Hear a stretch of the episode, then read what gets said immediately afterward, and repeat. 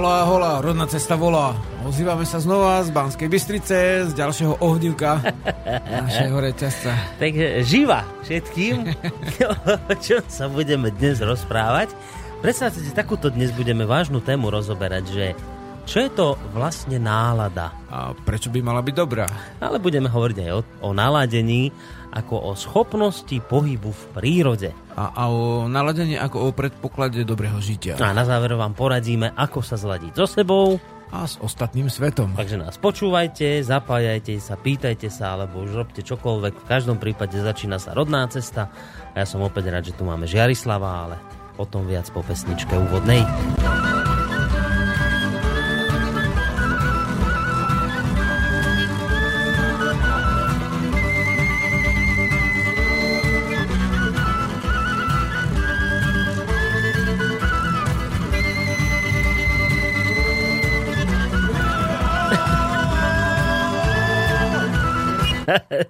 Toto sa zase začína vtipne táto relácia. Pritom ideme sa rozprávať o tom, ako si udržať dobrú náladu, aj keď si myslím, že v tejto relácii to asi ani nie je potrebné, lebo toto je vždy o dobrej nálade. No ale tému sme samozrejme predstavili. Žiarislav, vítaj u nás po trošku takej prestávke, lebo minulý týždeň nebolo, že poslucháči sa pýtajú, že čo sa deje, že prečo nie je relácia.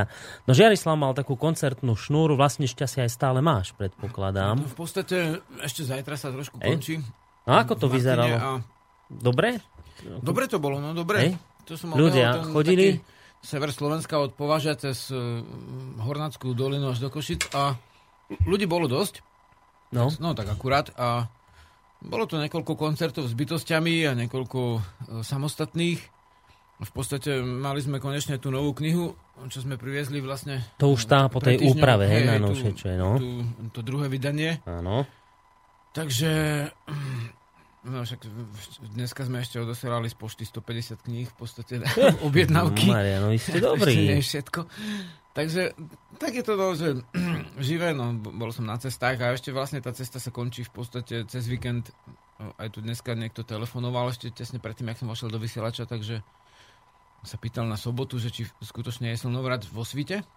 A je skutočné? No, na tej Podskalke, teda to musíme opraviť, že to nebola žiadna Kanada, ale to je nejaký miestny iba názov, podľa nejakého typu domčekov, ale má to pekné slovanské meno Podskalka a máme tam kultúrny dom v podstate od soboty, od popoludnia, to bude výstavy.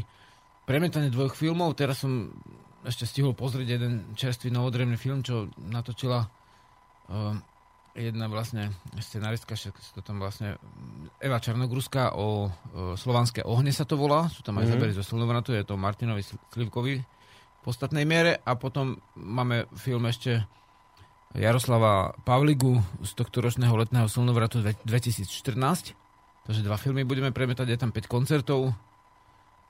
Takže hráme s bytostiami. No a počkaj, že aký máš teraz pocit, keď si robil tú šnúru, vlastne ešte stále robíš tú koncertnú šnúru, že je tam nejak viac ľudí, alebo sú tam noví ľudia, vieš, čo chcem tým zistiť, že či nejako rastie počet nie len tvojich poslucháčov, ale aj počet ľudí, ktorým začína nejakým spôsobom byť blízke, prírodné, duchovno a všetko s tým súvisiace. Tak azda rastie v podstate. Vidieť to na tých koncertoch? Je tam povedzme viac ľudí, alebo noví ľudia, ktorí ti hovoria, že ešte nikdy sme na takomto niečom neboli? Máš také poznatky? Či ani zatiaľ veľmi nie? No v podstate vždy sú noví ľudia. Nie je to nejaký taký schod, že zrazu 2-krát viac ľudí všade. Hej. Je to také podobné, ale vždy sú noví ľudia a neviem, no mne sa trošku tak niekedy zdá, že až tak zase strašne veľa ľudí neprišlo a hovoríme aj v Žiline, ten vedúci toho kultúrneho zariadenia, že toľko isto ľudí bolo na Nereze a na, neviem teraz ako sa volá, taký Moravák z polovice Slovák, Redl, hej, Vlasta Redl. No. Takže, že to no, nie je... Taký myslím folkový spevák, či čo? No, nie, taký folk, aj folk rock. Že to nie je málo, hovorí ten vedúci klubu, že to je dobré. Mm. Tak ja myslím, že keď to hovorí vedúci klubu, tak to asi tak bude. No a bolo napríklad čajovňa, ako v Prešove som nebol 100 rokov a tam boli úplne všetci noví ľudia, tam okrem tej čajovničky nebol nikto, koho by som poznal a tam sotva vošli, takže, ale zase to bola čajovňa, vieš, to nie je veľké zariadenie, takže to je tak, no. Ja sa tu teraz márne, ako ty hovoríš, snažím nájsť nejaké maily, lebo počas týždňa mi prišli, ale just ako na potvor ich teraz neviem nájsť. A tak jeden z nich mám, dúfam, že tento sme už nečítali. Tak Boris, Žiarislav, zdravím vás. Na úvod by som chcel poďakovať za reláciu. Cez leto som sa stal jej verným poslucháčom. Na Slobodnom vysielači som mal ťažiskové iné relácie, ako napríklad informačná vojna, preto mám nutkanie sa ospravedlniť za dlhšiu poštu alebo jej prípadnú otravnosť, pokusov vtiba odľahčenie. Pozdravujem, Nora. SV ma vždy obohacoval o informácie a pomáhal mi pomenovávať problémy, ktoré som čítal medzi riadkami domácej politiky, geopolitiky, ekonomiky a tak ďalej. No po reláciách som sa cítil akýsi nesvoj, stále nahnevaný. A to som nechcel. Prečilo sa to určitým duchovným smerom. No Rodná cesta mi navrátila pohľad na svet, aký som učením dosiahol. Zámerne sa vyjadrujem v inotajoch, lebo ja už dosť, čo sa chystám napísať. Po problémoch v živote som hľadal cestu ducha a vydal som sa cestou, ktorá ma smerovala hlbšie a hlbšie k zdroju. Kauzalita, zákon zachovania energie, trojedinosť mysle, ducha a duše, mnohorozmernosť vedomia či uvedomenia si živlov, sily slova a myšlienky ma privedli k novým stretnutiam a skúsenostiam v iných sférach. Veril som úprimne, no stále vo mne plápovala iskierka niečoho, čo ma nabádalo stále obzerať sa späť, ako keď odídete z domu a po ceste do práce a rozmýšľate, či ste vypli žehličku. A pri Žiarislavovi som pochopil, že odpoveď síce znova rovnaká, no povedaná vlastnou rečou vyplývajúcou z koreňov je skutočnejšia a silnejšia. Všetko je jasnejšie. Z toho plynu moje otázky. Žiarislav, myslíš si, že nastane čas verejne podeliť sa s ľuďmi aj o tie najintimnejšie informácie z tém živlových bytostí, divov, vedomé používanie živých v slovách a myšlienkach, či ešte či na ceste vedomia? Nezahriaknúť sa v polovici vety a dopovedať len povrch. Možno by im to dodalo novú iskierku a rozdúchali by čaro driemajúce v každej bytosti. Toto je prvá otázka. Možno takže po otázke pôjdeme, lebo ich asi 3 napísal, alebo neviem koľko. Tak skúsme na túto prvú odpovedať, že či podľa teba nastane čas verejne podeliť sa s ľuďmi aj o tie najintimnejšie informácie z tém živlových bytostí, divov a vedomé používanie živých v slovách a myšlienkach. Pre vedomé používanie živých v slovách a v myšlienkach a vôbec pri vedomí v slovách ten čas je vždy a záleží zase, že kto používa tie slova a čo sa týka intimných prežitkov so živlami a bytostiami, tak to zase záleží od toho, kto hovorí. Osobne takto v mediálnom svete nemám také pnutie ani pohnutky. A to sa nám už dlho nestalo, čo? Niekto to hrá na koncovku.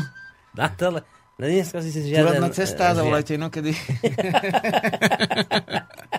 Rodná cesta, zavolajte inokedy, dobre. No, takže v podstate... Áno, určite ten čas niekedy je, ale hovorím tak, že vlastne hlboko osobné a hlboko intimné príhody, to je zvyčajné niekde pri ohníku. A pokiaľ by to bolo inak, tak nevylučujem ani iné možnosti, ale... Zatiaľ to vidím asi tak. Asi taká iná atmosféra, iné prostredie treba na to, ako takéto rádiové áno, niečo, ale hej, už keby niekto mal nejakú presnú otázku na nejakú presnejšiu tému, tak nevylučujem ani v rozhlase, prečo vlastne nie, ale musí to ten, kto hovorí, cítiť. Tak. Takto. Dobre, druhá otázka. Zaujímavá. Ja teda ani netuším, o čo sa jedná, ale ty možno budeš vedieť. Poslucháč sa ťa pýta, že či by si sa vedel vyjadriť k téme smaragdových dosiek, keďže zákonitosti, o ktorých pojednávajú, sa vo veľkej miere zhodujú s našim pôvodným duchovnom. Vieš, o čo ide?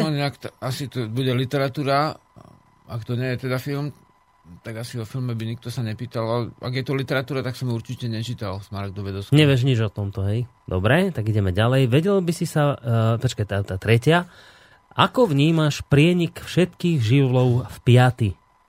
Či sa jedná o pohľad filozofie?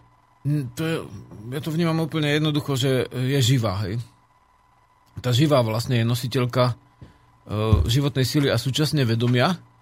A podľa toho, v akej v akej je stôj a hýbe sa akej bytosti alebo v akej rovine, v akej, môžeme povedať, že hmote, tak čo hmota je vlastne matka ducha, hej, akoby, a opačne zase duch je otec hmoty. ale vlastne podľa toho, ako sa tá živa hýbe, tak také vytvára živlové prostredie. Takže keď máme tie 4 živly, my vnímame v našej kultúre 4 živly, Pravda, či nemajú 5, nemajú vlastne vôbec vzduch v tom pentagrame, hej, tam vždy jeden stojí oproti dvom živlom, to je iný spôsob rovnováhy. Nemajú ten vzduch, ale majú zase navyše kov a drevo, ale v tom našom štvorkovom ako vnímaní, zem, voda, vzduch, oheň, tak ten 5. živel je živa samotná. Hej, ona sa vlastne premienia a dajme tomu, aj keď pozeráme na hmotu, tak zem je vlastne, dajme tomu, v skupenstve vody je to vlastne ľad, hej, teda kameň. Keď sa zahraje vyššie teplota, tak vlastne vzniká tekutina ako voda, potom vzniká para pri ďalšom zahrievaní a nakoniec vzniká plazmatické skupenstvo, teda vlastne ten vzduch už horí. Hej, niektorí tak horiaci vzduch volajú éter zase, vieš, to sa môže z učenia na učenia líšiť, ale vnímam ako dôležité, že mať nejaký jasný slovník, aby sme si vedeli rozumieť. A v tomto vlastne slovníku, ktorý používam, v tom slovenskom, tak to vychádza takto práve. No, toto bolo z mojej strany, lebo viem, že ešte nejaké otázky som tam mal od poslucháčov, ale ja som ich zrejme on vymazal, alebo ich skrátka teraz, Žiarislav odpovedal, ja som sa ich snažil hľadať. Môžeš aj voľne, keď si pamätáš, o čom bolo. Ale práve nepamätám, tak skús ty, ak nejakú vieš, lebo asi si nedoniesol zo sebou, ale však Lada nám ešte nejaké má poslať, ale zatiaľ mi neprišli. Tak no. Pamätáš si nejakú otázku, ktorú ti poslucháči položili? Vieš čo, v tejto chvíli naozaj som... Nemáš, hej, nič. V úplne vyladenom vedomí, takže Lada má niečo všetky poslať, otázky akože odpadli.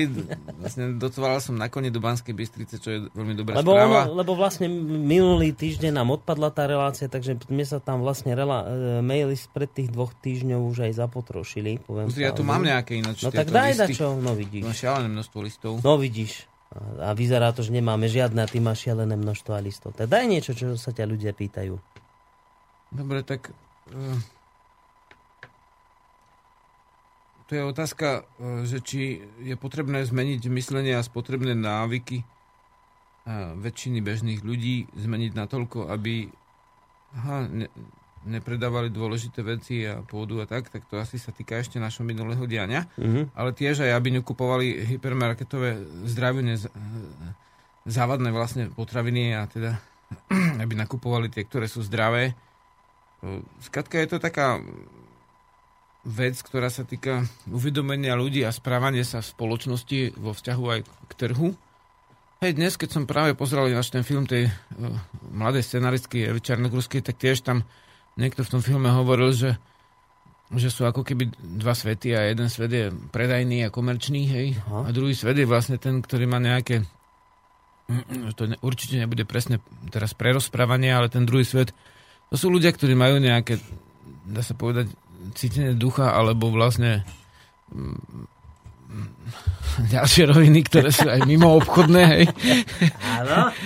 A teda vlastne, ja to tak vnímam, že v podstate ono, ja neviem, či to niektorých možno aj nesklame, alebo nepoteší, ale to je jedno, akože ono sa to podobá aj v tom kresťanskom svete, je to tiež to vnímanie často podobné, že na jednej strane je ten duch a na druhej je tá predajnosť, hej, tých či už 30 strieborných, alebo vlastne čokoľvek iné.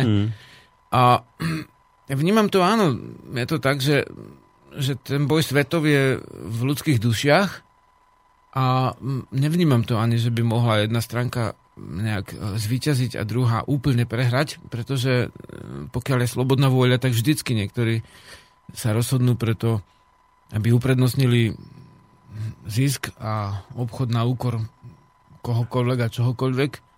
To už je taká krajnosť, hej? Nehovorím, že celý obchod je zlý, lebo obchod je prostriedok, ako sa môže mlynár dostať ku košeli, že teda zomrie nejakomu múku, dostane nejaké peniaze, kúpi si košelu, nemusí si ju ušiť, lebo nemá čas, lebo melie múku, hej. Uh-huh. Takže obchod sám o sebe nie je zlý, ale zase uctievanie obchodu určite je zlé a ja to vnímam tak, že práve tá naša duchovná obroda, ktorú mnohí vnímame, teda nerobíme to preto, aby sme boli náboženská skupina alebo sekta, alebo čo, ale vnímajú to ľudia, ktorí cítia ducha bez ohľadu na základné východiskové kultúrne, rodinné a iné vlastne polohy. To sú ľudia naozaj zo všetkých myšlienkových smerov, tak vnímame to tak, že je to možné a že je to potrebné a keby sa niekto spýtal, že kedy, tak poviem dnes o 5. hodine 20. minúte. Je to dobre zmeniť a keď sa spýta neskôr, tak samozrejme vtedy. Teraz mi ešte inak napadla jedna vec, to teraz tu nemám napísané, lebo nemám šancu to teraz hľadať presné znenie tej výhrady. Ale keď si vral, že môžem aj niečo prerozprávať, čo by mohlo súvisieť s našou témou, tak nedávno sa obul do nášho rádia, zase raz proste niekto. Teraz taký projekt vznikol, sa volá, že Projekt Den, to sú ľudia, ktorí odišli z denníka ZME, založili si projekt a teraz do veľkej miery im tam články píšu blogery. Zverejňujú články blogerov. A napísal nám jeden bloger, istý pán Farárik sa volá na priezvisko, taký blog, že Slobodný vysielač, proste sme... No toto, že konšpirátori a tak, ale on si kladol otázku, či to robíme len preto, že sme hlboko neprofesionálni a preto konšpirujeme, že jednoducho nevieme, aká je skutočnosť, alebo či je to zámer. No a on kritizoval hlavne teda kolegu Norberta, ale keď ho sa poslucháči mu tvrdili, že však ale nemôžeš na základe jednej relácie odpísať celé rádio, tak on povedal, ale to nie týka sa len informačnej vojny a Norberta, ale to sú aj iné relácie, ako proste blázni tam vystupujú, no a jeden z bláznov si ty podľa neho. Ešte tam Emila Páleša hovoril s jeho Ariadninou Niťou, no a plus teba v rámci relácie Rodná cesta, pretože podľa neho... keď niekde, či sa on vyskytol niekde pri nejakých historikoch a archeológoch a keď počúvali túto reláciu, tak si klopali vraj prstom na čelo, že to vraj také nenormálne bludy sa tu rozprávajú, že to nie je dokonca ani možné. A že čo on z toho vydedukoval, aký poznatok, že všetko, čo ty hovoríš, to je proste len tvoja idealizácia. Že si ty si si históriu zidealizoval a prerobil tak, ako aby to tebe sedelo. A tento názor proste šíriš v tejto relácii. Tak toto som si zapamätal ako takú poslednú veľkú výhradu, že či by si chcel na toto zareagovať. Lebo ja som chcel to, že nech sem príde a nech je teda diskusia o tomto, lebo to nie je len tak niečo šplechnúť, že vy ste konšpirátori a blá. A on už nechcel ďalej diskutovať, ale on to chcel len takto povedať. Tak, či by si chcel k tomu niečo odpovedať? Tak nemám vlastne na čo odpovedať, lebo... Keď niekto niečo ako naozaj, že kritizuje, tak vždy povie nejakú vec, konkrétnu, ktorá je podľa neho idealizáciou, ale toto je tak na báze klebied, ako takéto vyjadrenie. A ja sa vlastne k týmto aj, to už raz sme mali niekedy pred rokom, že k tomu sa vôbec nevyjadrujem, lebo nemám sa vlastne k čomu. Hej. Nie je sa čoho zachytiť. Nie je sa čoho, keby povedal, že som si vymyslel, že bol súdny zákon ľuďom, kde predávali ľudí pôvodného duchovného do kresťa, teda... do otroctva. Ako kvázi kresťania, hej, ich predávali do otroctva, tak keby toto povedal, že som si vymyslel, tak ja mu to zdokladujem a nakoniec som to spravil vo svojej knihe Návrat Slovenom v duchu a slove, že sú tam tie zdroje, aj dokonca kresťanské, dajme tomuto vyrubovanie posvetného stromu tým Konštantínom, tak je tam uvedené, že z akého je to zdroja, vydala to kresťanská spoločnosť, je to tam ako... No, v zásade nemám prečo si dejiny ani vymýšľať, ani idealizovať, ale ja som vlastne práve, že pristúpil k tomu, od čoho mnohí vedci vlastne úplne odskočili, že ja dávam zdroje.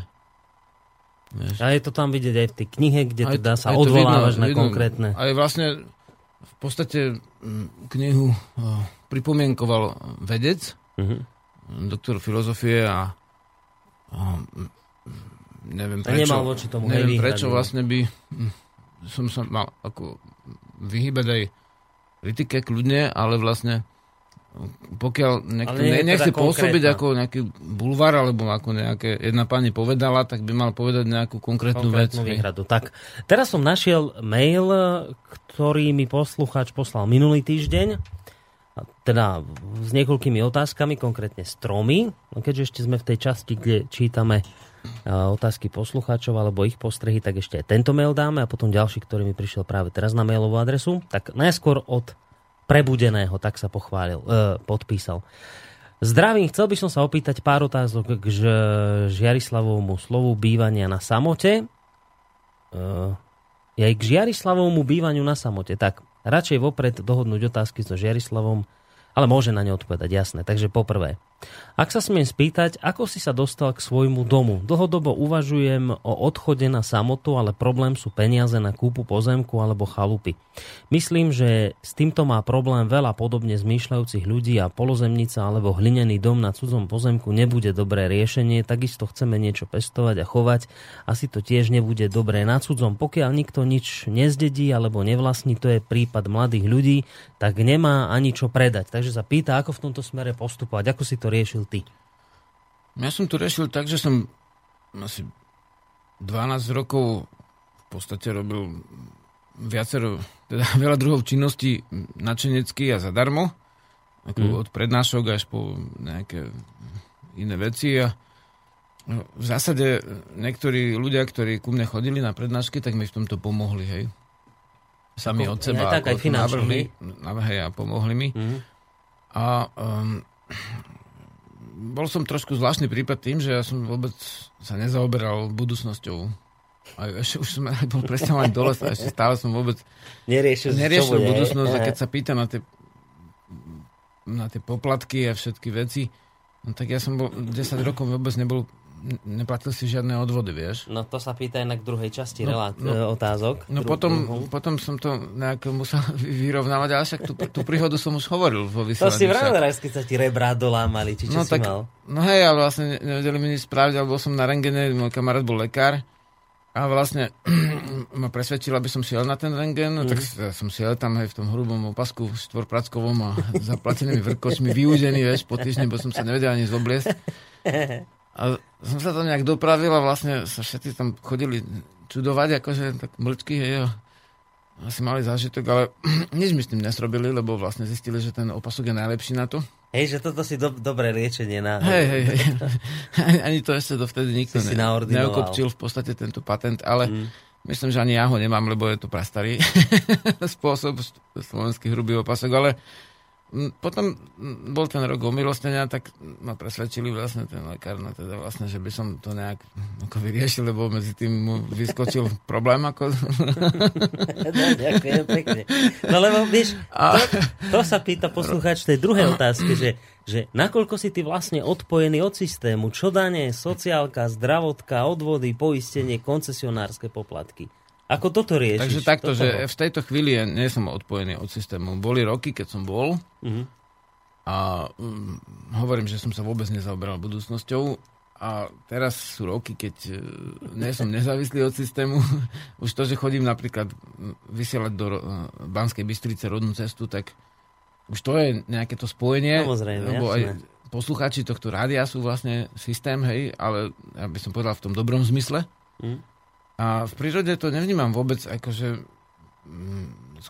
vôbec nejako pravdepodobné, že by niekto sa mohol odpojiť od systému, lebo príroda samotná je systém a je najlepší systém, aký tu je. A to všetko ostatné sú len ako je nejaké ľudské predstavy a zariadenia a zriadenia, ktoré viac alebo menej fungujú, ale stále chodíme po zemi, pijeme vodu, dýchame vzduch a máme spoločnosť. No áno, je to trošku nevýhoda, že teda musíme platiť rôzne odvody, ale zase tie odvody poskytujú služby. No niektorým to vyhovuje viacej, lebo tie služby naozaj chcú a niektorí by ich aj nechceli, ale zase musia v tom byť. Dobre, takže ono to nikdy to nevyhovuje ten systém všetkým, ale ja nie som ako v skutočnosti odpojený od systému prírody, predovšetkým nie, ani sa nesnažím. Ale vlastne viem, čo myslí poslucháč. Ja by som to tak doplnil tú jeho otázku, že či nie je človek vnútorne slobodnejší, keď sa odpojí od všetkých tých systémových vecí, daní, blbostí a proste žije úplne na úrovni bezdomovca, ale nie je bezdomovec, ktorý iba čaká, že mu niekto niečo podá, ale že aktívne si proste žije svoj život a kašle na všetky úrady. Či to neprinesie človeku, a to sa pýtam teba, ktorý si týmto prešiel, či ti to neprinesie väčšiu vnútornú slobodu, nejaký pokoj väčší, keď si úplne odstrihnutý, ale doslova úplne odstrihnutý. Ono to môže priniesť, ale musím vlastne upozorniť všetkých priateľov, že v našom spoločenskom zriadení sa neráta s týmto putnickým stavom a systém sa vám to bude snažiť zrátať potom. No nedaj Bože, keď si niečo spravíte, že sa zraníte, tak tam máte obrovské poplatky. Na to asi narážeš. No tak keď sa zraníš, nemáš poplatok, sa musíš vyliečiť, hej? V podstate poplatok nemáš. No ale keď už ideš ku doktorovi potom, tak keby potom, si išiel. Hej, potom vlastne, keď ideš ku doktorovi, tak musíš rátať, že si v systéme, lebo niečo žiadaš. Môžeš si to platiť v úplnej, keď je to súkromný lekár, dajme tomu zubár, tak úplne si to platíš všetko. A to sú také drobnosti, no ale je ich dosť veľa. V zásade to vnímam tak, že nezávislosť, asi v tom, čo myslí náš poslucháč, tak nezávislosť asi takú má na úme, že slobodu, hej? No? Že teda vlastne, ja by to poviem rovno takto, že áno, keď chcem, pôjdem nakúpiť, a keď nechcem, nepôjdem a 2 mesiace a nič sa mi nestane, pretože som gazda, hej? Takže v tomto som ako nezávislý, že by som prežil, ale vedome to tak nerobím, lebo keď cestujem, napríklad teraz som mal týždeň šnúru, tak nenosím si so sebou všetky potraviny, hej? Priamo nevyhrabávam to na záhrade, alebo inak nezabezpečujem a vedome využijem akože ponuku niekde v nejakom obchode. A síce som ani nebol v obchode, ale väčšinou mi ľudia niečo poskytnú, ale zase ja im poskytujem niečo. Tak to je tiež systém, ale iný. To je darový, hej, spôsob. Čo ja používam vo veľkej miere darový spôsob v živote a niekedy aj samozrejme obchod. Nej, ale pokiaľ ide teda o to definitívne alebo úplne odstrihnutie sa od systému, tam hovoríš ako človek, ktorý to vyskúšal, však skúste, ale rátajte s tým, že úrady vám pôjdu po krku. No neviem, je to stav pustovníctva, viete, táto kultúra je tak hlboko menšinová, že určite sa nebude tým zaoberať ministerstvo sociálnych vecí, že ak by si mohol na rok vystúpiť zo systému kvôli svojej duchovnej ceste a pokiaľ budú môcť, tak oni to vlastne zaratajú ako každému aj s úrokmi, hej, doslova. A kvôli duchovnej ceste... Takže vlastne možno by stálo za to, že by sa keby viac ľudí ako zvažovalo, že ísť, ja neviem, na rok pustovniči do lesa, alebo na nejaký pozemok, ktorý, dajme tomu, nie je v tvojej držbe, ale je tam možné takéto niečo si skúsiť? Veď ja som vlastne takúto možnosť dával ľuďom na pozemku, ktoré som spravoval. Takže je to možné, ale treba to potom pozvažovať, ja neviem, možno, že dobrovoľne nezamestnaný je čosi, čo má k tomu najbližšie, že ty neplatíš nejaké veľké odvody a ani tebe nikto nič nedáva, ale asi tie určité poisťovne si platiť aj tak musíš. No. Toto mi ešte predstaviť, už teraz ale taká moja doplňujúca otázka k tomu, čo sa pýtal tento poslucháč, lebo vravíš, že v takej tej duchovnej ceste je pustovníčenie, také bežná vec, hej? Ale momentálne sa to u nás v našej spoločnosti nenosí. A to mi vysvetlí to spojenie. Prečo je duchovná cesta úzko previazaná práve s pustovníčením? Že prečo sú tieto dve veci také, že sa vzájomne potrebujú, ako keby vzájomne? Že cez to pustovníčenie ty ako keby dospeješ duchovne. Kvôli čomu? Čo sú tam za veci v tom? Ako to celé funguje? No, prečo je dôležité uísť od tejto spoločnosti aspoň na chvíľu, aby si nejak duchovne dozrel? Nehovorím, že uísť, ale vymaniť sa spod vplyvu, dá sa povedať, že neustáleho názorového kolotoča, ktorý človeka, v tom som hovoril v časti 4 namotávky, hej, o civilizačných namotávkach, že na to, aby človek sa dostal k pokoju duše, tak potrebuje sa vymaniť spod rúchov. A treba sa dneska sme zasielali niekde na pošte veci, tak tam nič nehralo, ale už vedľa, kde sme zavesili články na internete v kaviarni, tak tam furt melie tá hudba, ako musíš dať slúchatka, alebo nejak tak, dosť je to náročné ako na život drahý, no niekto si na to zvykne, ale potom cena za to je, že je vlastne utúpený. A keď sa na to nezvykneš, tak musíš s tým stále bojovať. A jednoducho ideš niekde, kde máš svätý pokoj, kde počuješ cvierikanie možno vtákov a škrkajú žaby a šumí tam list, alebo vlastne keď kráčaš teraz po lese potom jeseno-zimnom, tak ti šuští pod nohami to listie a je to vonia a tam ešte aj baktérie voniajú, tie, čo sú v tých listoch. Hej, to je taká typická lesná vôňa. A to je také, že vtedy vlastne sme obrazne povedané ako keby v raji, pokiaľ samozrejme máme ako prežiť chladné noci a niečo dať do úst, tak vtedy človek môže sa stretnúť sám so sebou, lebo sa vymanil z ruchov, lebo tie ruchy ako keby zatlačajú tú prirodzenosť duše. Tie ruchy. A tých ruchov je vlastne 100-krát viac ako pred 100 rokmi. Čiže bez preháňania. Toto je ten dôvod, prečo treba sa vymaniť, lebo musím ujsť spod dosahu tých ruchov. Skrátka, musím byť chvíľu v tichu. Áno, lebo vlastne teraz zistili akože zase nejaké správy, že zase nejaký štát mučil väzňov a v krabici 1 m x 1 m, hej. No, ja keď som v meste 3 dní, tak som tiež v podobnom pocite, aj keď tá krabica má, dajme tomu, 4 x 5 metrov, hej. Rozumieš, ale už to, že nemôžeš ísť vonku voľne, tak to už je také jasnivé. A keď som býval v meste, tak som chodil vlastne do lesa, do hajka, alebo rôzne akože do prírody, ale ten človek, ktorý tu nerobí, tak čím dlhšie si nezvyká na taký umelý život, tak tým je ďalej od prirodzenosti, od svojej duše. A ďalšia vec, že tie ruchy niekedy môžu byť úplne jednoduchá hudba, ktorá je vlastne počítačová, ale pokiaľ ti kvapka, zistili zase niekomu, hej, na hlavu, tá kvapka nekonečne dlho, 2 dní, tak sa zblázni, dajme tomu, za niekoľko dní. Takže to sú ruchy, ktoré ničia vlastne prírodzenosť, a ja by som povedal, že úplne sú dva možné svety, ako vlastne to sme aj trošku pri dnešnej téme, ako riešiť svoju dušu, to znamená psyché, hej. Že svet, dá sa povedať, že chemický, hej.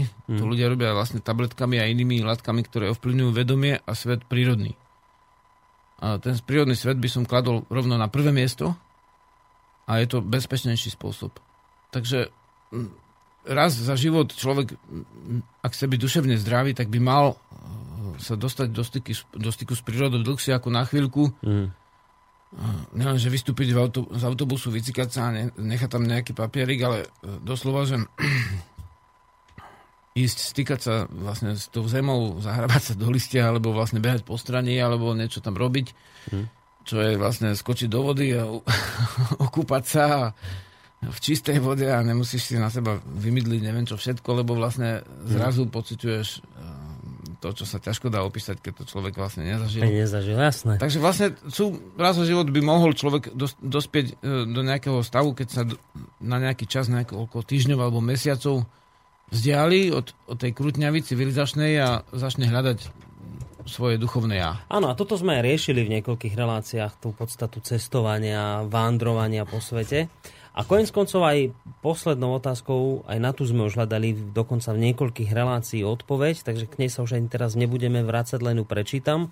On sa ešte zároveň pýta, tento poslucháč, že ako si vybrať najvhodnejšiu lokalitu pre usadenie sa. Tak konkrétne na túto otázku dostaneš odpoveď, myslím, 3 relácie sme venovali tejto téme, čiže v archíve nájdeš odpoveď. No a ešte posledný mail a potom si už dáme vesničku od Alexandra. Ahojte, od Alexandry. Chcela by som sa opýtať, či bude slávnosť slnovratu prebiehať aj vonku pri ohni, alebo čisto dnu v hale. PS koncert v Banskej Bystrici bol veľmi dobrý, odchádzali sme vysmiatia s 2 CD-čkami. No, dobre. Takže slávnosť slnovratu bude teraz? V sobotu, zo soboty na nedeľu budú aj koncerty, a vždy to tak býva, doteraz sa ani raz nestalo, že by sme vonku nemali oheň. No, takže teraz to zase tak bude. Ak by takže je možné, že budú pri tom ohni aj osobné obrady, ako sú príjmanie mená a podstrižiny. Tak, dobre. Myslím, že z mailov všetko v tejto chvíli. Boris, ja som si spomenul, včera som ešte jeden mal mail, a určite sa týka, lebo znova písal taký chlapec, ktorý sa raz pýtal na to, že má ako ťažkosti s cukrovkou a s alkoholom a tieto dve veci. Áno, to si pamätám. A v podstate poslal som mu knihu a aj do nej niečo napísal, lebo si to žiadal, ale v zásade on sa pýtal, že či viem o nejakej púšti. Hej, a to teraz mi prišlo na keď pýtaš sa vlastne si tu predložil mail iného alebo človeka, list iného človeka, ktorý sa zase pýtal na ten život v prírode. No. Takže dve veci, hej. Jedna vec je to, že do odpoveď na toho priateľa, ktorý sa pýtal, že ako sa teda usadiť, buď teda si zabezpečiť, ja neviem, ten jeden nejaký pozemoček môže mať pol hektára, môže mať 2 hektáre.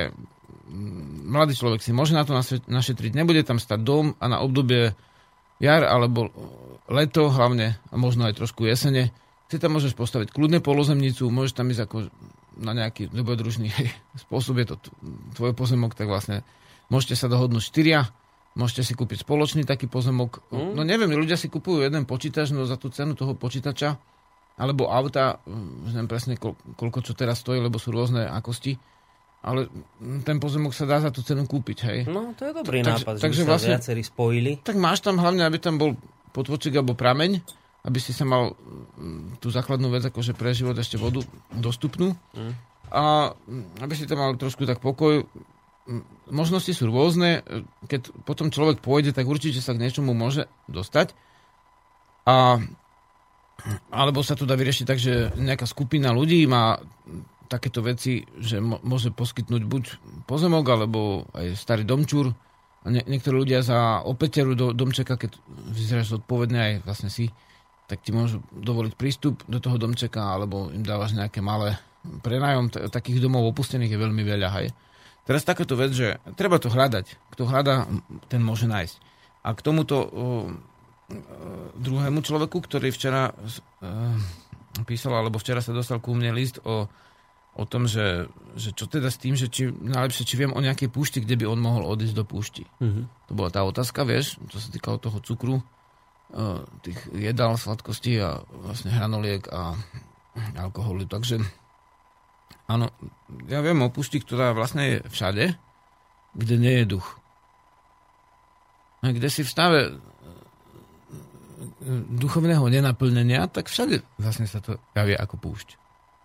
Buď človek teda neje, lebo nemôže jesť, alebo teda môžem tu jesť, ale uvedomujem si, že som stále, ja som vlastne v duchovnej púšti, pokiaľ cítim neskonalý nejaký hlad, nekonečný hlad, ktorý ničí tým, že človek ho ukája ten hlad, alebo smet.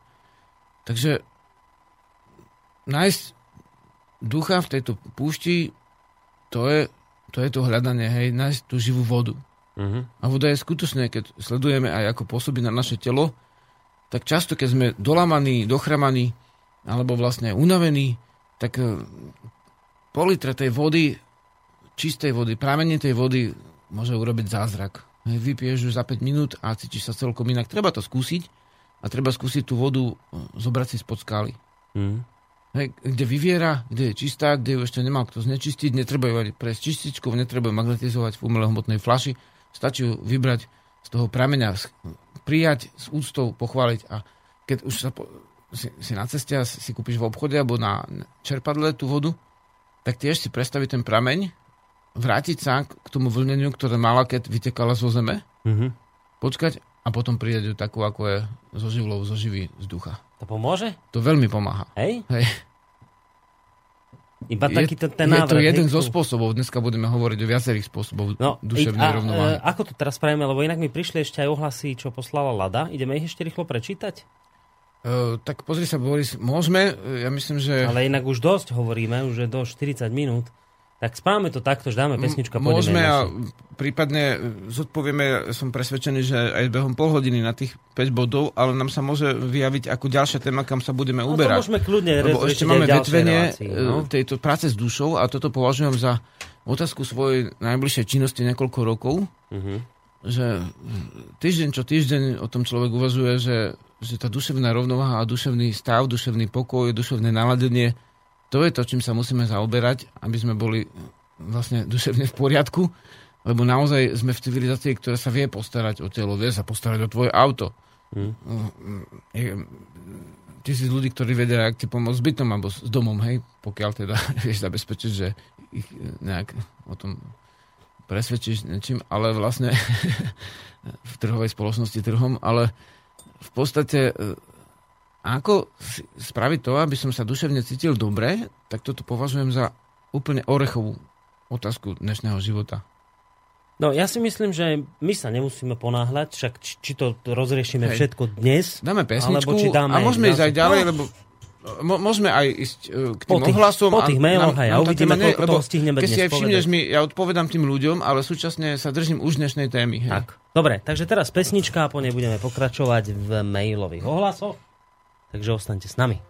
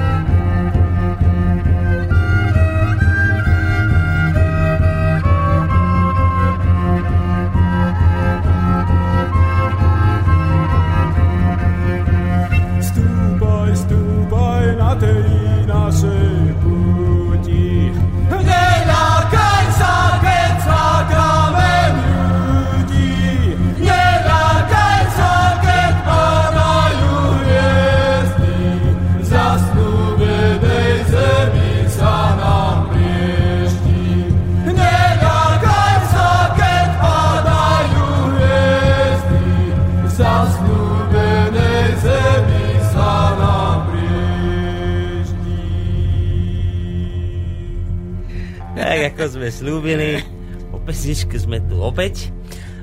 Budeme pokračovať v mailoch našich poslucháčov. To sú vlastne maily, ktoré ste nám poslali už pred týždňom, ale to neznamená, že by neboli aktuálne. Takže zdravím ťa, Žiarislav, ako poctivý posluchač Slobodného vysielača a aj tvojej relácie Rodná cesta ti chcem zaželať všetko dobré, mnoho síl v tvojej práci. Po vypočutí skoro všetkých častí Rodnej cesty som sa, inak že píše, že ich počúva väčšinou z archívu v kamióne, som sa rozhodol, že určite potrebujem ucelené a ruku uchopiteľné dielo, ktoré by ma dokázalo sprevádzať mojim ďalším životom. Preto si chcem objednať 2 kusy knihy Návrat Slovenom v duchu a slove. Ešte raz prajem všetko dobré, srdečná, úctivá vďaka. Dobre, tak toto predpokladám, že túto technickú záležitosť ohľadom knih si vyrie... To je jednoduchá vec, hej, vďaka, pozdravujeme. A tam vlastne nebola žiadna otázka. Nebola otázka, len akože predpokladám, že už teda knihu bude mať, čo skoro. Jasne, dneska sme hovorili, odoslali asi 100 zásielok, asi 200 kníh, takže vlastne... Ste v tomto smere mimoriadne úspešný. Ešte som ale nedá distribučná firma, lebo my sme vlastne teraz to vydali sami vo vydavateľstve bez spolupráci s iným. Ale tak iste sa to dostane do obchodov, keby dajte vedieť, vybavujeme teraz rýchlo veci. No a zase je to inak ohľadom knihy, že ahoj Žiarislav, mám záujem o tvoju knihu Návrat Slovenom v duchu a slove. Ale také, kde sú otázky, dobre? Počkaj, sú, no ja neviem, dopredu čítame otázka, vieš. Aha, jasne. A teraz, že sú ešte nejaké vytlačené, či treba počkať? Chcela by som ju dať priateľovi ako darček, spolu počúvame Rodnú cestu a veľmi nás to zaujalo, chceme vedieť stále viac a viac, tešíme sa na každý ďalší diel. Už netreba čakať. Už to vlastne, čo mali objednané, dostanú, čo nie, tak nech prídu na koncertík, na prednášku, alebo nech zažiadajú a hneď ich dostanú, lebo všetko teraz, tieto dni, pošta je v Kokave nad Rimavicou zavalená našimi týmito knihami, ktoré sa zasielajú v tejto chvíli. Dobre, a posledný mail, tento z Várky, ktorý nám poslala Lada, to je tiež okolo knihy, sa tam píše, ale... Zároveň ti odkazujú, nech pokračuješ v tom, čo robíš a prajú veľa šťastia. Ako sa hovorí, držím mu palce a klobúk dole pred ním, keď bolo viac takých ľudí ako Žiarislav. Osobne sa nepoznáme, čo je škoda, ale počúvam všetky jeho relácie v Slobodnom vysielači. Je to super, ešte raz veľká úcta, 1000-krát chvála o potvrdení. A teraz, a mimochodom sa pýta takúto vec, že čo znamená meno Milan a aký má pôvod. Asi sa dotyčný človek, ktorý nám ten mail písal, volá Milan. Pýta sa na pôvod mena Milana, či vieš, že čo to meno znamená. Milan je určite slovanské meno, ktorého koreň je mil, a teda vlastne súvisí so slovami milý, milota, milovaný môže byť, a ako duša, dušan, milý Milan, hej, tá koncovka An, ako aj Zoran, alebo Rodan, alebo ďalšie slovanské mená, tak je dosť obľúbená a môže znamenať to závesí, lebo vlastne ľudia dvaja s takým istým menom, nemusí to meno znamenať to isté, lebo to nie je už potom otázka iba etymológia alebo koreňoslovia, ale je to aj vlastne otázka toho ducha, toho človeka, pri akej príležitosti mu ho vlastne to meno dali, hej. Treba si teraz sa narodil Bohumerovi Bohdan, tak vlastne asi ho považujú za daného Bohom ako taký dar, hej, dieťa, no, nový človek v rode ďalší. Takže v podstate tam už to by museli povedať buď ten človek alebo jeho rodičia, že aká je bola ešte príležitosť, lebo treba v prípade slovného mena to je jednoduchšie, v prípade dajme tomu Jaroslava, už neviem, ešte je Jari ako v sláve, alebo oslavujúci Jarosť, a pritom ešte Jarosť je v slovanskom jazyku má dva totožné vlastne korene zvukové, ako Jarosť a Jar ako taká prudkosť. Hej? Už v praslovančine to má dva významy, takže v podstate to môže byť rôzne, pri tom mene záleží, ktorý Milan. A pôvod toho mena je kde? Nevieš? Akože z akej oblasti krajiny? No, to stredoeurópsky Slovania, hej, tu je časté. Dobre, čiže toto k tým mailom, ktoré nám poslala Lada, a teraz mi tu prišli dva aktuálne od poslucháčov. Prvý nám napísal Vlk, ktorý nám píše často, že Žiarislav bol v Košiciach a ja som o tom nevedela. To aj môj kamarát sa ma ešte pýtal, že kedy už bude v Košiciach, že musíme ísť pozrieť. Škoda, to bude tým, že nemám Facebook, tak snad na budúce zatiaľ si musíme spraviť na chate pri lese vlastný koncert zo Žiarislavových piesní. Dobre. No tak ale vlastne kľudne môžete dať na našu stránku to, že by sme vám zasielali a my už potom dáme do zoznamu a budete zasielať. Čiže mu príde do mailovej stránky informácia. Stačí napísať a mu tu dojde správa, lebo aj keď sa pýtaš, koľko bolo v tých mestách ľudí, tak niekde bolo veľa, niekde bolo menej, ale vždy závisí, že ako sa oznámilo. No v zásade to úplne jasné. Nikde sme nemali bežným spôsobom vylepené plagaty, hej. Uh-huh. My postupujeme asi jak za socializmu Plastic People, že sa to u nás rozkrikne, hej. Takže v podstate z tohto hľadiska ako určite v Košiciach by sme naplnili sálu, ale vlastne taký nestane sa, lebo vlastne väčšina ľudí, ktorí to aj počúvajú, sa o tom nedozvedia, takže... Hej. Takže tak, no. No a ešte jeden mail od Moniky, že ahoj Boris, zdravím Žiarislava. Bola som v sobotu v Košiciach, prvýkrát na koncerte Žiarislava a musím povedať, že to bolo konečne niečo, čo som si povedala, že stojí za to. Ďakujem. Chcem sa opýtať, ako sa vyprosuje duša zvieraťa. Rapidne som obmedzila mäso, ale sem tam si dám. Počkaj, takto, zase viac otázok. Takže najskôr skúsme takto, že k tomu vyproseniu duše zvieraťa pár složí, či by si mohol. Že ako sa vyprosuje duša zvieraťa? Je to každý ten, dá sa povedať, obrad je vlastne na to, aby bol nositeľom určitého duchovného vnímania a počinu. Hej? Takže aj keď sa pýtal minule niekto, či tie obrady robiť len ako pre divadlo, že ho robili predkovia, tak to určite by som tak nevidel, ale vtedy to divadlo súviselo nielen s divadca, ale aj s divom ako božstvom. Takže vlastne ten obrad musí byť taký, aby bol účinný. A každý ho môže mať iný. Hej, to je tiež vec, ktorá môže byť zaujímavá pre ľudí, že ako si robiť obrad, lebo ráno vstaneš a chceš ísť do práce a nechce sa ti, hej, bolia ťa potom klby, chrbát, všetko, ale potrebuješ si spraviť obrad nejaký, aby si bol schopný tam ísť v dobrom naladení a nebyť mrzún celý deň, hej, takže to je vážna vec, vieš, lebo vlastne v tom stave naladenia sa dejú veci dobre, v tom nenaladenia sa dejú veci aj nedobre častejšie, no a keď vlastne ide o život nejakej bytosti, tak vždy ten obrad je dobre robiť. Ja robím obrad podľa možností pred úplne každou prácou, aj keď kopnem do zeme, už viem, že naruším prostredie tých vlastne dažďoviek, dajme tomu, a rôznych chrobákov, takže už vopred si robím obrad, lebo práca je vlastne zmena, je to úder blesku, hej, aj keď robíš duševne, aj keď robíš telesne, vždy zasahuješ do oblasti iných bytostí. Takže najlepšie si zvyknúť, že pred každou prácou robiť obrad, ale pokiaľ ide o takú vážnu vec, že príjmam mäso, tak vlastne pred jedlom určite vzdať úctu tým bytostiam, z ktorých máme mäso, aj keby to bol syr, vieš. Aj keby to bolo len zrno, hej? Aj vtedy je dobre vzdať úctu a s tou úctou už potom prijať vlastne tie dary, ktoré... No ona primáš. Sa pýta, že ako sa to konkrétne robí, taký obrad. Ona má vlastne, naša posluchačka, myslíš tú vec, že ona má zabiť sliepku, alebo tak? No to nepíše, ale že teda obmedzila síce mäso, ale že stále mäso je a chcela by, teda asi predpokladám, berme do úvahy príklad, že alebo prípad, že by chcela, ja neviem, usmrtiť nejaké zviera, že aký obrad... Sú to vlastne dva prípady. Hej. Jeden prípad je, že len je to mäso a druhý prípad, že teda naša, dajme tomu, posluchačka je niekde, kde je veľmi hladná a...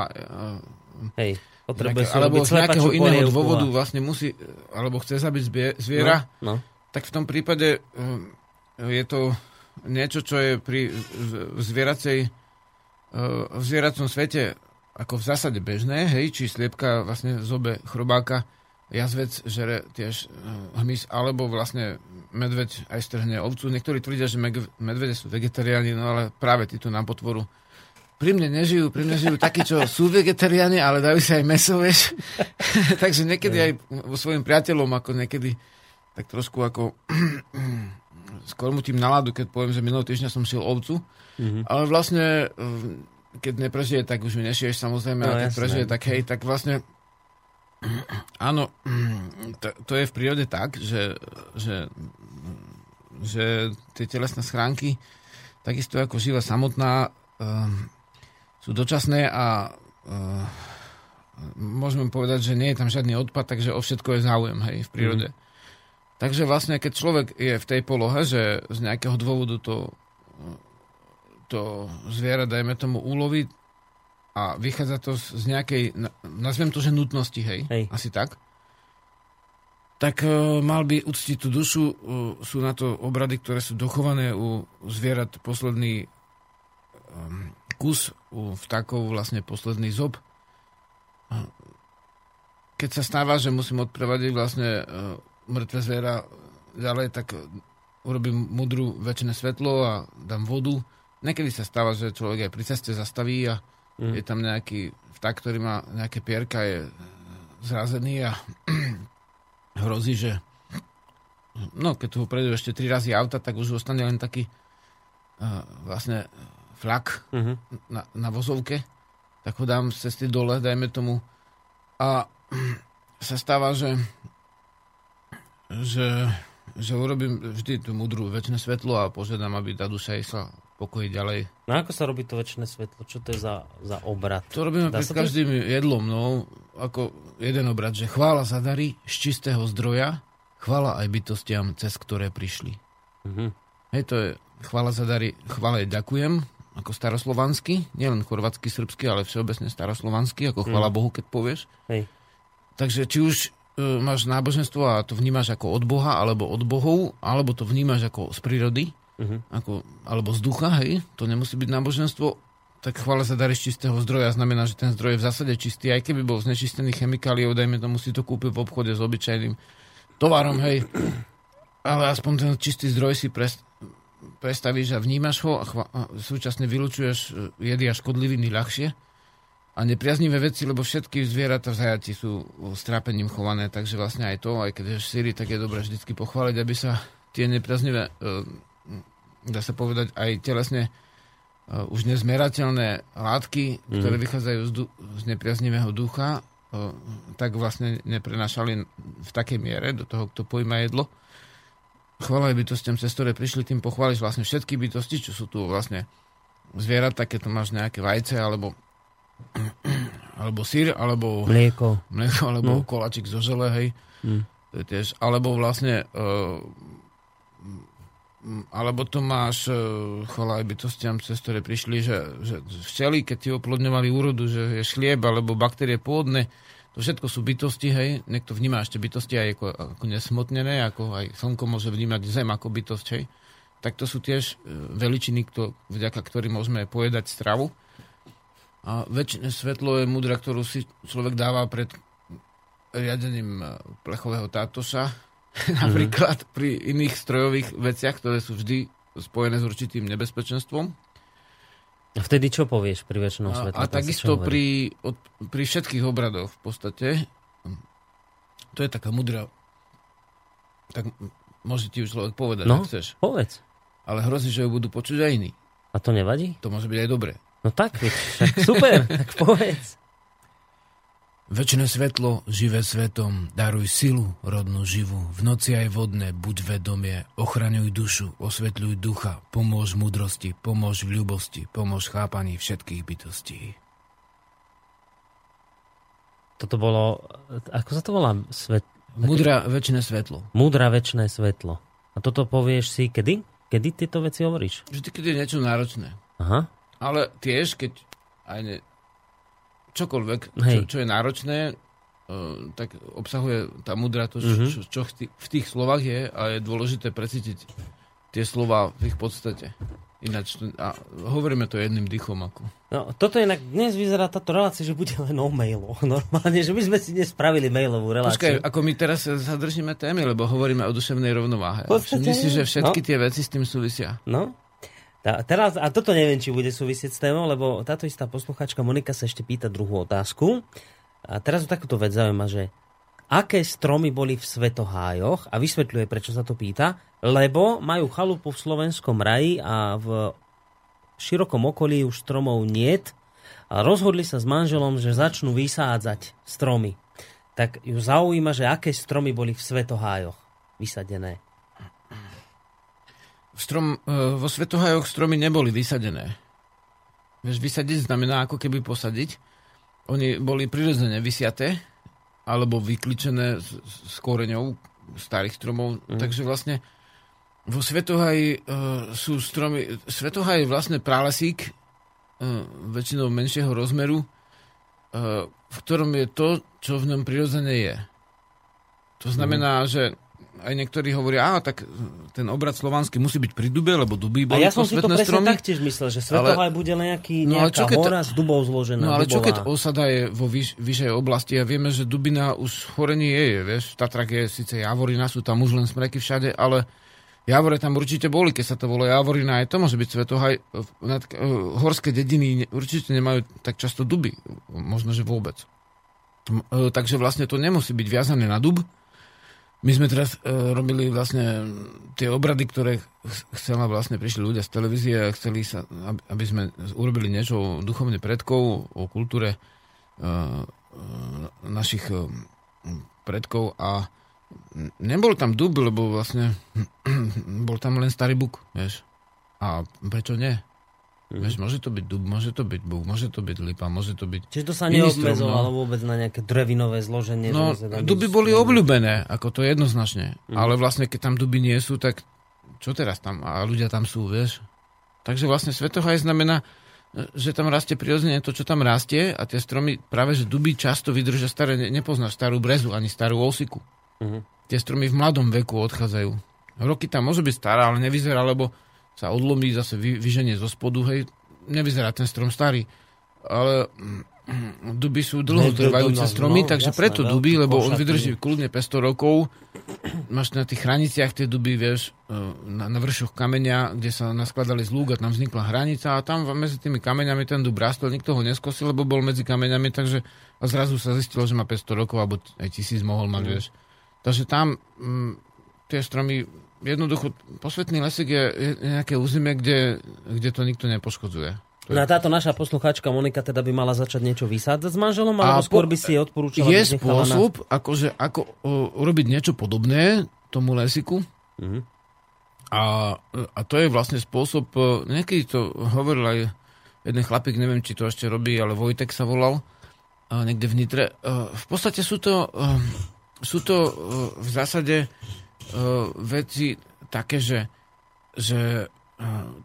máte park alebo starú záhradu alebo vlastne nejaké pusté územie, kde je rumovisko, tak dajú sa veľmi rýchlo nasadiť stromy, takže za 2 roky tam máte 4-5 metrový porast.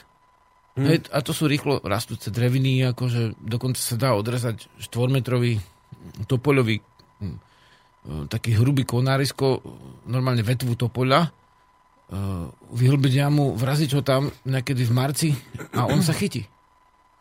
Vieš, tak tá prvá vlna môže ísť hneď ako liesky a také tie... A to sú tie pionierské dreviny. Hej, tie prvé, oni sú rýchle, ale oni potom uvoľňujú postupne miesto tým trvácnym drevinám, ale pôdu, už môžeš mať vlastne niečo ako pralesík, napodobniť tú prírodu a pomôcť tým rastlinám a by som doporučil z okolia. Ja som sa potúlal napríklad vždy po okolí a pozeral som, aké sú tam dreviny. Myslel som, že na pozemku sú skoro všetky, len niektoré sú úplne malé, že sa obnovili vďaka vtákom a iným vlastne podmienkam, takým prenosu semena.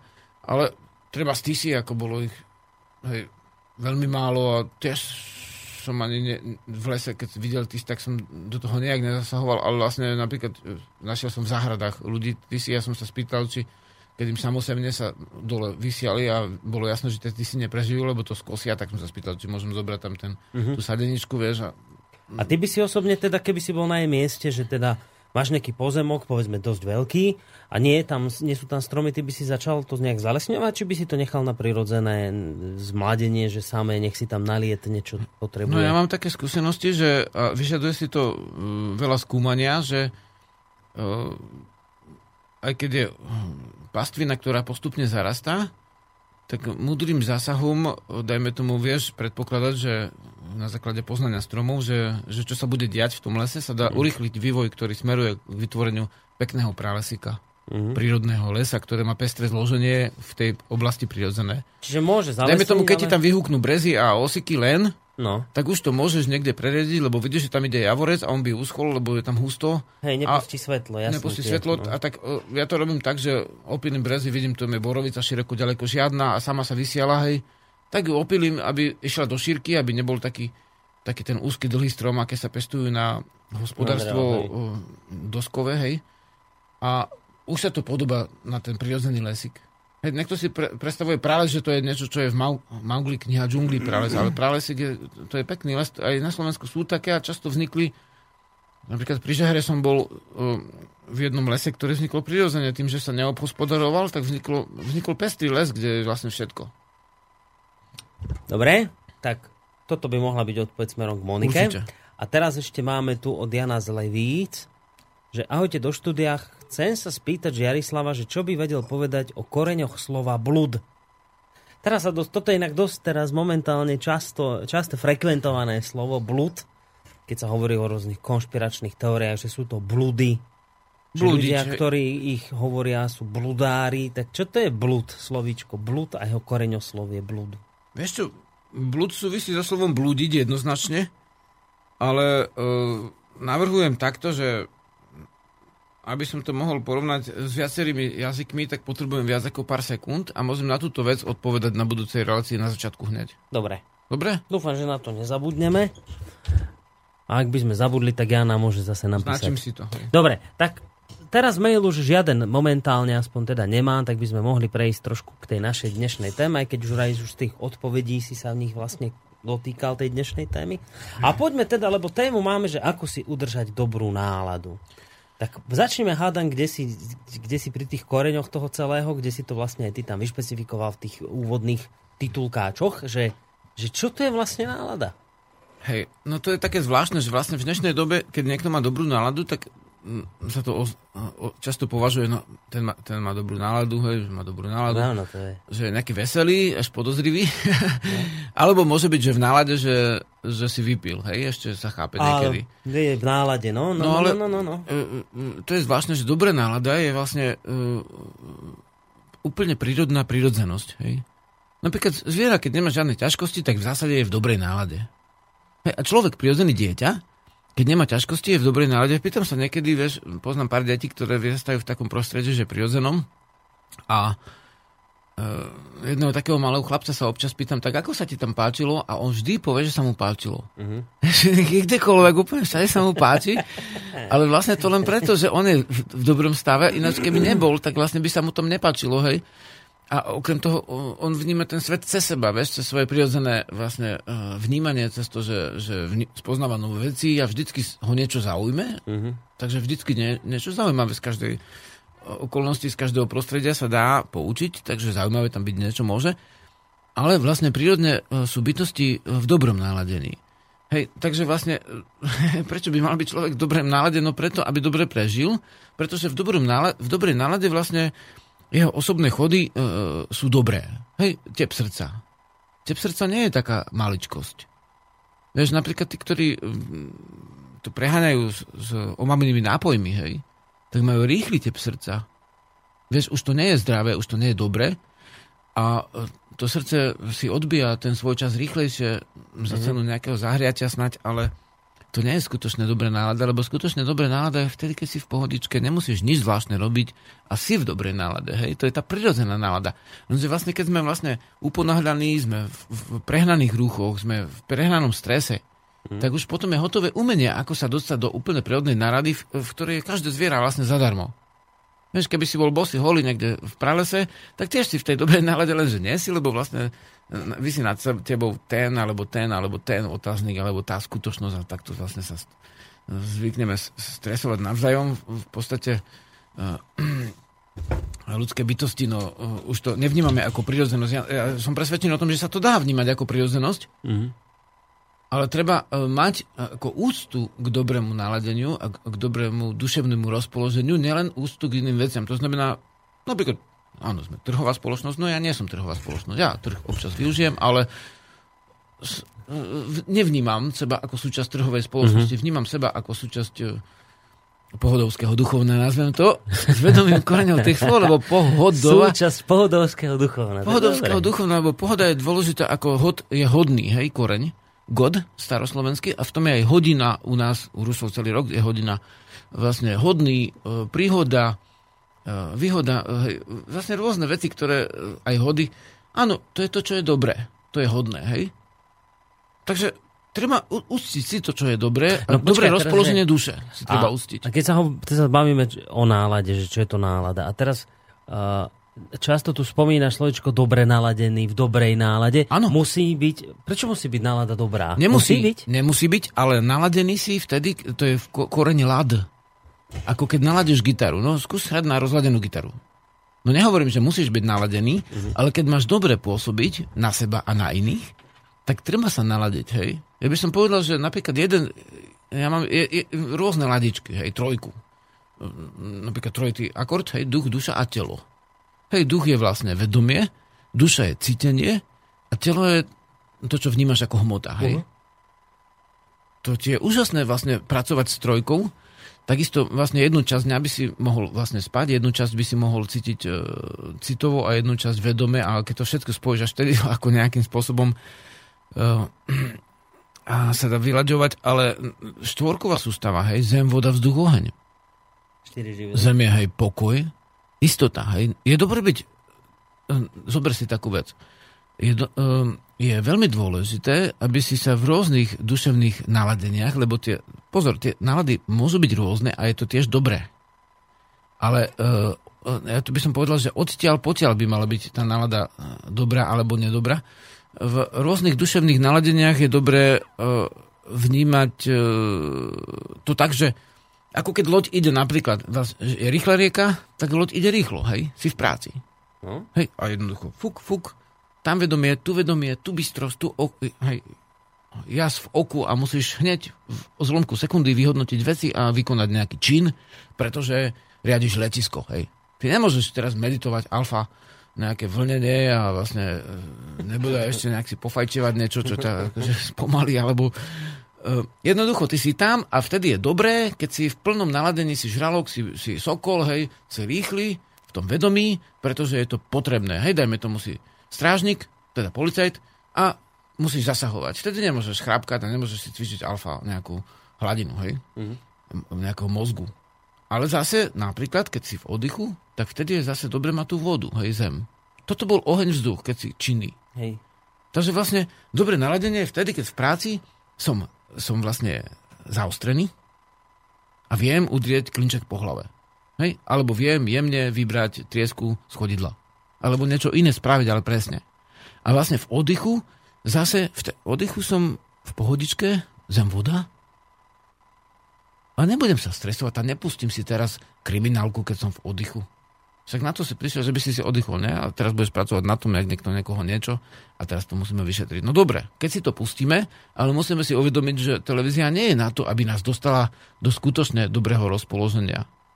Áno, keď už máš tú hlavu preplnenú jednou témou, tak si dáš iné ruchy, ale odtiaľ potiaľ a potom šťuk. Vypnem nálada... a potom idem do vlastného dobrodružstva, do svojej duše, nie do cudzých filmov. Čiže nálada znamená správne rozpoloženie v danej chvíli tomu prislúchajúcej? Keď mám byť aktívny, tak mám byť aktívny. Keď mám oddychovať, mám vedieť oddychovať. Áno. Nálada, keď oddychujem, tak oddychujem a keď robím, tak robím. Uh-huh. Keď spím, tak spím. A v nálade som vtedy, keď toto dodržiavam, hej, že keď robím, keď oddychujem. Áno, a pritom sa to môže vlastne rôzne preleniať ako v tom zmysle, že dajme tomu, aj v spánku máš pohotovosť nejakú, hej. Sú mimoriadne okolnosti, keď musíš stať. Zasahovať. Ale v podstate v spánku, keď si ľahneš, mal by si spať, nemal by si blúdiť, trápiť sa ešte 2 hodiny a rôznym spôsobom vlastne... Čiže z tohto hľadiska neexistuje niečo, že dobrá nálada, zlá nálada, ale je proste nejaká správna nálada, takto mi to vychádza. Áno. A nesprávna nálada, keď napríklad v čase oddychu som naladený úplne nesprávne, to znamená, že ja neviem, v čase oddychu, keď mám vypnúť a pustiť všetko z hlavy, tak si zamestnávam mozog nejakými televíznymi vecami a niečím podobným. Že... Takto, že vlastne treba si zvyknúť, že vlastne sú dve veci. Keď pozeráš televízor a keď si robíš prehľad, čo v televízore je. Hej, takže v podstate ten prehľad je v pohode, preklikáš si, pozrieš si nejaký prírodopisný film, dajme tomu, ak chceš sa niečo dozvedieť, ak chceš sledovať, čo niekto vlastne vytvoril, na čo sa namotáš, tak to je druhá vec. Ale v podstate... Televízor nie je na to, aby, a to veľa ľudí sleduje, to je asi dôležité, nie je na to, aby nás dostal do stavu duchovného naplnenia. niektoré veci sú robené na schvál tak, aby si sa do toho stavu nedostal. Práve. Takže s tým treba rátať nejako. Ani spravodajstvo nie je na to, aby ty si sa dostal do stavu duchovného naplnenia, aby si zistil, jak sa dostať do stavu, očistý do stavu hej, oživenia, alebo druhého vedomeckého do 3. stupňa, alebo čo. Tam je to robené za určitým účelom všetko. A ten vlastný duchovný svet si musíme zvyknúť, že sme to my, kto si tu bude robiť teraz svoj postup, hej? Svoj scenár. Uh-huh. Ja som to, kto som scenarista, ja som dokonca aj herec a som dokonca aj ten, kto robí strih. A ešte nakoniec si ten, kto by to mal aj sledovať. A ak sa to bude vyvíjať, vieš. Takže urobiť si svoj film, urobiť si svoj príbeh a urobiť si svoju vlastnú rovnováhu je veľmi dôležitá vec na to, aby sme boli dobre naladení. Aby sme vedeli skočiť, keď niekto je dieťa na ceste a treba ho rýchlo zobrať preč. A aby sme vedeli opokojiť ľudí, keď sú zbytočne stresovaní, vôbec nemusia byť a v podstate všetko by bolo ľahšie, keby nezmetkovali, hej. Ideme si hrať? Dajme si niečo. A čo si dáme z toho, čo si mi podal? Sú dve možnosti, buď ti poviem nejaké číslo, alebo pustíš, čo chceš. Dobre, tak pustím, čo chcem, hej? Tak som pustil, čo chcem.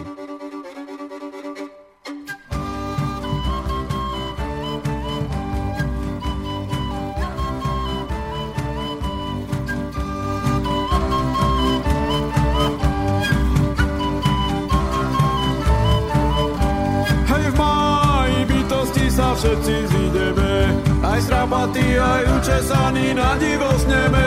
Hej, v máji bytosti si všetci zahrajú, v nohavicách aj v sukniciach všetci spievajú.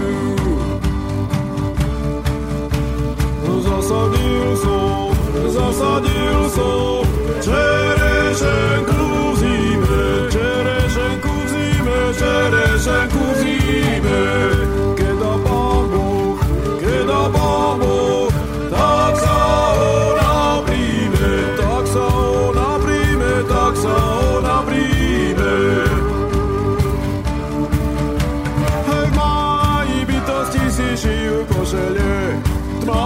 Plavovlasy, tam sa zídeme. Hej, v máji za mnou poď a pôjdem za tebou. Stretneme sa na Divohrade na sútoku snov.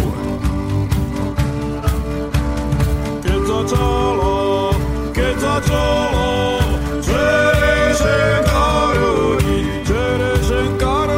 Čerešenka rodí.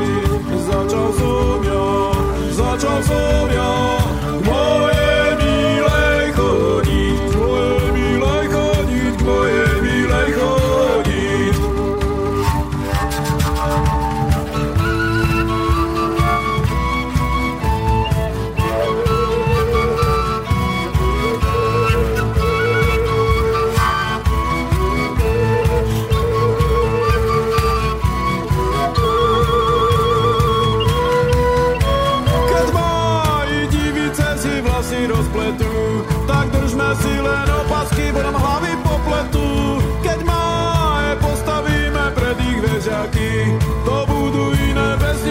žiadne ležaky. Keď tá diva Čerešenka kvitne Moja milá Pod ňou sa rozvinie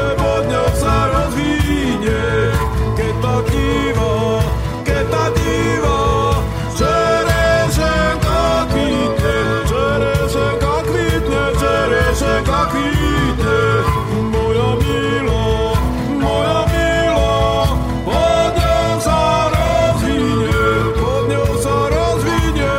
sa rozvinie Tak keď sa bavíme o nálade, ja si myslím, že napríklad takáto pesnička dokáže urobiť dobrú, respektíve správnu náladu. Inak pri náladení správnom je veľmi dôležité neopomenúť aj také veci ako také urýchľovače dobrých nálad, ako je napríklad hudba, muzika, to je veľmi dôležitý urýchľovač. Sú prirodzené urýchľovače a sú také, ktoré zmenia ako, ktoré sú len vychyľovače, hej. Poviem príklad, že dnes by som povedal taký príklad, že som videl na ulici človeka, ktorý bol taký pripitý a vyspevoval si a potom behol na druhú stranu, oblapával ženy, bol k nim milý, alebo snažil sa teda im to ani až také milé asi sa nezdalo byť, si myslím, podľa ich ako postoja. A prečo si nespieva, keď je triazvý, vieš? Čiže toto bol taký typický prípad vychyľovača nálady. Áno, vychyľovač nálady, lebo vlastne ty normálne, keby si bol vlastne prirodzený, tak ti to nič nezmení. Hej, nejaký ten vychyľovač. Lebo vlastne ty, alebo ty, niekto má v sebe uväznený ten cít a uväznenú tú prirodzenosť, bezprostrednosť a zrazu si niečo druzgne a zrazu to z neho srčí, aj uväznené city dobré, aj uväznené city zlé a ťažko sa to spracúva tomu okoliu, lebo on nie je v tej istej vychyľovacej nálade väčšinou. Takže vlastne človek by prirodzene mal byť taký, že spevavý. A to je o tej hudbe, čo hovoríš, že vlastne hudba je jedné krásne čaro, niektorí hovoria, že hudba je matematika, že ja chápem, že prečo si to myslia. No, tiež vidím, že ako sú flažolety na strune, na tretinkách, na polovicách, na štvrtinách, tiež vnímam, ako je ladenie tónov, vlastne mám to vlastne, čo sa týka kmitočtov, tak som to skúmal, akože som neveril ničomu, som si to všetko overoval, polením dĺžky, áno, sú tam zlomky v tej hudbe, ale hudba nie je matematika, lebo pri matematike si vlastne namáhaš vedomie, myslenie a tak ďalej. Pri hudbe hráš prirodzene a vtedy je dobrá, keď je v hudbe čaro. Takže hudba síce má v sebe ako keby dané nejaké matematické základy. Ale v zásade hudba pôsobí ako čaro. A bude to čaro dobré, alebo je to čaro, ktoré až také dobré nie je. A teda podľa toho, čo spievaš, tak také je to čaro? Tak našiel by si aj medzi matematikmi by si našiel ľudí, ktorí by ti tvrdili, že matematika je čaro. Keď ti tie výsledky výjdu, keď ten vzorec použiješ a vie, jemu to spraví náladu. To sú matematickí umelci, ale teraz vlastne sú ľudia, ktorí robia hudbu naozaj len ako matematiku, trápia sa pri tom, hej.